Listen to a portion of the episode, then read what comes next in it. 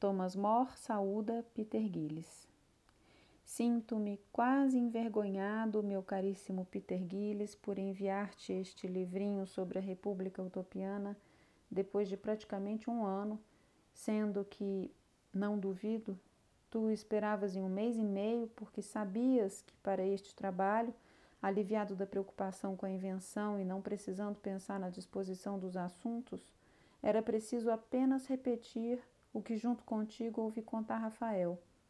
E por isso nem havia por que me preocupar com o modo de dizer, já que o relato dele não podia ser elaborado, tendo sido, em primeiro lugar, feito de improviso e sem preparação, e depois, por uma pessoa, como sabes, não tão douta em latim quanto em grego. Assim, quanto mais perto minha escrita chegar da simplicidade negligente dele, mais perto estará da verdade, que é a única coisa a qual devo e devoto o meu empenho. Confesso, meu caro Pieter, que por estarem prontas, essas coisas a tal ponto subtraíram boa parte de minhas preocupações que quase nada ficou por fazer. Em caso contrário, imaginá-las e organizá-las poderia demandar um engenho nem ínfimo, nem completamente indouto, além de não pouco tempo e além de aplicação.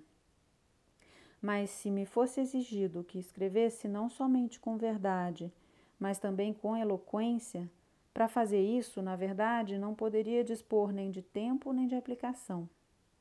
É verdade, porém, que, suprimidas essas tarefas que me fariam tanto suar, restaria apenas isto, escrever o que ouvi de modo simples. Um negócio de nada. Mas, mesmo tratando-se de um negócio tão de nada, meus outros negócios me deixaram tempo para praticamente menos que nada.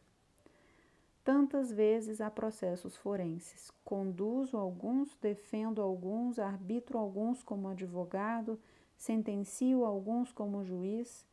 Tantas vezes visito este por uma obrigação, aquele por um negócio.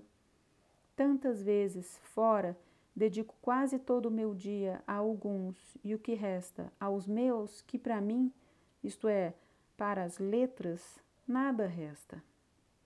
Sim, pois quando volto para casa tenho que confabular com a minha esposa, brincar com as crianças, conversar com os criados. Todas essas coisas eu coloco na categoria dos negócios, pois são necessárias e têm que ser necessárias, a não ser que queira ser um estranho em tua casa. E é preciso dar total atenção aos teus companheiros de vida, sejam os que a natureza proveio, sejam os que o acaso produziu, sejam os que escolheste, a quem tratas com a maior amabilidade, mas sem que teu companheirismo os corrompa e a indulgência não transforme os criados em senhores. Nessas ocupações que mencionei vão-se dias, meses, anos. Logo, em que momento escreveríamos? E não disse o que quer que seja a respeito do sono, e nem tampouco da comida, que a muitos não consome menos tempo que o sono, que some com quase metade da nossa vida. Tempo para mim, porém, eu consigo somente quando de vez em quando furto ao sono e à comida. E, como ele é pouco e porque isso já é alguma coisa, lenta e finalmente terminei a Utopia. E a ti, meu caro Pieter, a envio, para que a leia e me avise caso algo nos tenha escapado. No que me diz respeito, se não desconfio de mim, oxalá tivesse tanto de engenho e conhecimento quanto de memória, da qual seguramente não sou destituído. Não confio, porém, com segurança para crer que nada tenha podido me escapar, pois estava conosco John Clement, meu pajem, a quem, como sabes, não permito faltar a nenhuma conversa que lhe possa render algum fruto, porque espero em algum momento grandes colheitas desta planta que começou a verdejar nas letras latinas e gregas e que me colocou em grande dúvida em relação a uma coisa. De acordo com aquilo de que me lembro, Ritlodeu contara que a ponte que se estende sobre o rio Anidro, em Amaurota, tem quinhentos passos de comprimento. Mas meu caro John diz que duzentos devem ser subtraídos, e que a largura do rio não contém mais do que trezentos. Eu te peço que tragas de volta este ponto à tua memória. Se com ele consentes, eu também assentirei e aceitarei meu lapso, Mas se não te acordas, escreverei como fiz o que me pareça eu mesmo me recordar. Pois, como cuidarei ao máximo para que não haja falsidades no livro, se houver algo de ambíguo, prefiro dizer uma mentira sem querer que mentir de propósito, porque prefiro ser honesto a ser esperto.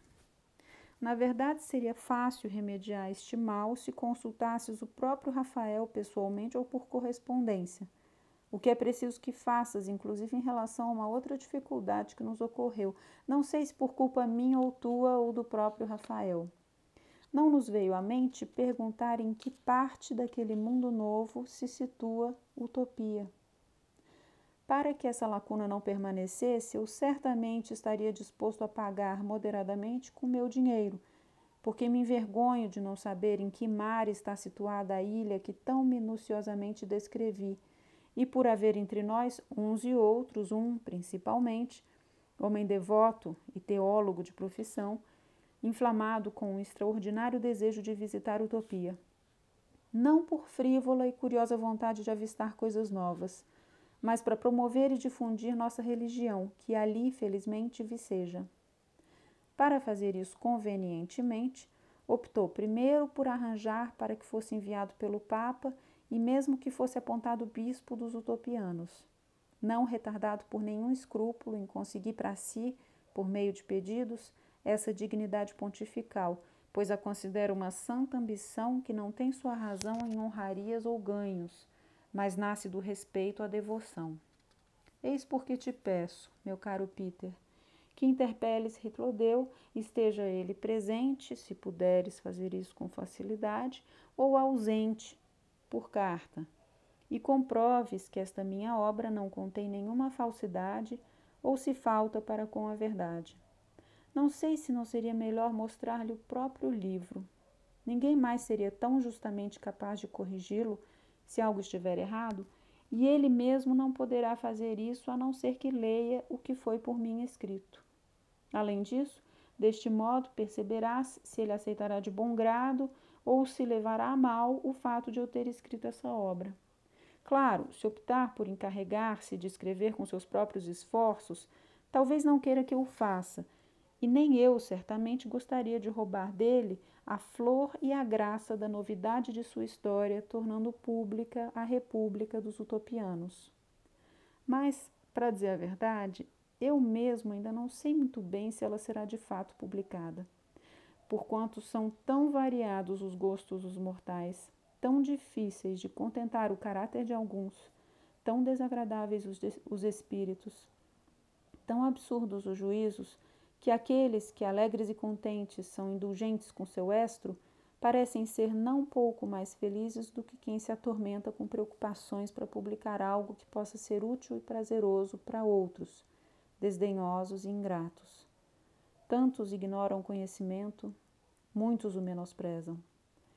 Os bárbaros rejeitam como sendo árduo o que quer que não seja completamente bárbaro. Os sabichões desprezam como sendo trivial o que quer que não abunde em palavras obsoletas. Há quem só agrade o que é antigo, e a maioria apenas o que é seu. Este é tão severo que não admite brincadeiras, aquele tão insulso que não suporta o sal. Alguns são tão narizes chatos que temem qualquer nariz, assim como teme a água toda pessoa mordida por um cão raivoso. Outros são volúveis a tal ponto que aprovam uma coisa sentados e outra coisa em pé. Estes se sentam nas tavernas e, entre copos, julgam o engenho dos escritores e, com grande autoridade e a seu bel prazer, como se os puxassem pelos cabelos, condenam cada um de seus escritos enquanto eles próprios ficam seguros, fora da mira, como se costuma dizer, porque são tão lisos e raspados por toda parte que não tem nenhum fio de homem honesto por onde possam ser apanhados. Há ainda quem seja tão ingrato que, mesmo deleitando-se ao extremo com a obra, nem por isso ame mais o autor. Não são dessemelhantes aos convidados sem educação que, recebidos generosamente com um suntuoso banquete, lá se fartando, voltam ao lar sem terem agradecido àqueles que os convidaram. Vai agora, Prepara as tuas expensas, um banquete para esses homens de tão delicado paladar, tão variados gostos e, além do mais, de espírito tão inclinado a lembrar e a agradecer. De toda forma, meu caro Pieter, faça como disse em relação a Hitlodeu. Depois disso, será conveniente deliberar novamente sobre essas coisas, mas se o livro estiver de acordo com a vontade dele, como o trabalho da escrita está terminado e agora está tarde para ser sábio, quanto ao que resta editar, seguirei o conselho dos amigos e, em primeiro lugar, o teu. Adeus, dulcíssimo Pieter Gillis e tua excelente esposa. Ama-me como de costume, pois eu o amo ainda mais que costumo.